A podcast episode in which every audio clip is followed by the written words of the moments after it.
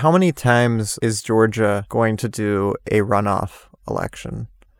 This is so unacceptable if I was a resident of Georgia. Like, you want me to vote again? Because w- the first time no one met the required threshold for victory, just go with the one with more votes. What is this like southern civility where you're like spinning an umbrella like, oh, don't go to bed angry. No, we need to do this election again.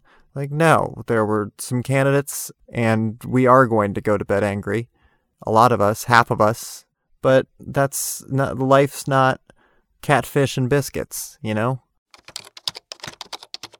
I looked up runoff elections, and apparently they started in the South in the early 20th century as a way to prevent uh, the KKK from winning. So, forget what I said.